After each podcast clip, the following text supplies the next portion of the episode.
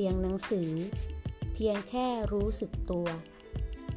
ข้อธรรมะของพระอาจารย์เจษดา คุตตจิตโต สถานภาวนา จอป่าบง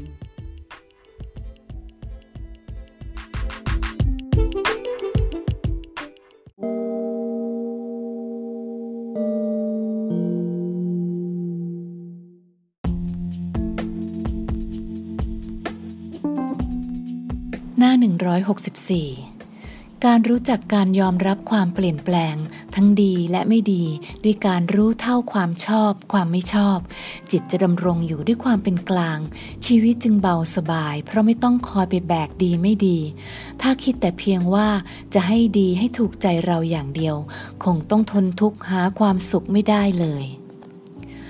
เมื่อฝึกรู้สึกตัวไปเรื่อยๆ จนแยกแยะออกว่า สิ่งใดเป็นผู้รู้ สิ่งใดเป็นสิ่งที่ถูกรู้ ย่อมจะค่อยๆ เพิกถอน ความเข้าไปเป็นอะไรๆ ในสิ่งที่ถูกรู้นั้น เพราะเห็นจริงว่าเป็นสิ่งที่แปรปรวนบังคับไม่ได้จริง ทั้งยังเห็นว่า เมื่อมีสิ่งที่ถูกรู้ ก็ต้องมีผู้รู้ควบคู่กันไป เมื่อสิ่งหนึ่งเกิด อีกสิ่งหนึ่งก็เกิด เมื่อสิ่งหนึ่งดับ อีกสิ่งก็ดับคู่กันไปเห็นความเป็นอย่างนี้ได้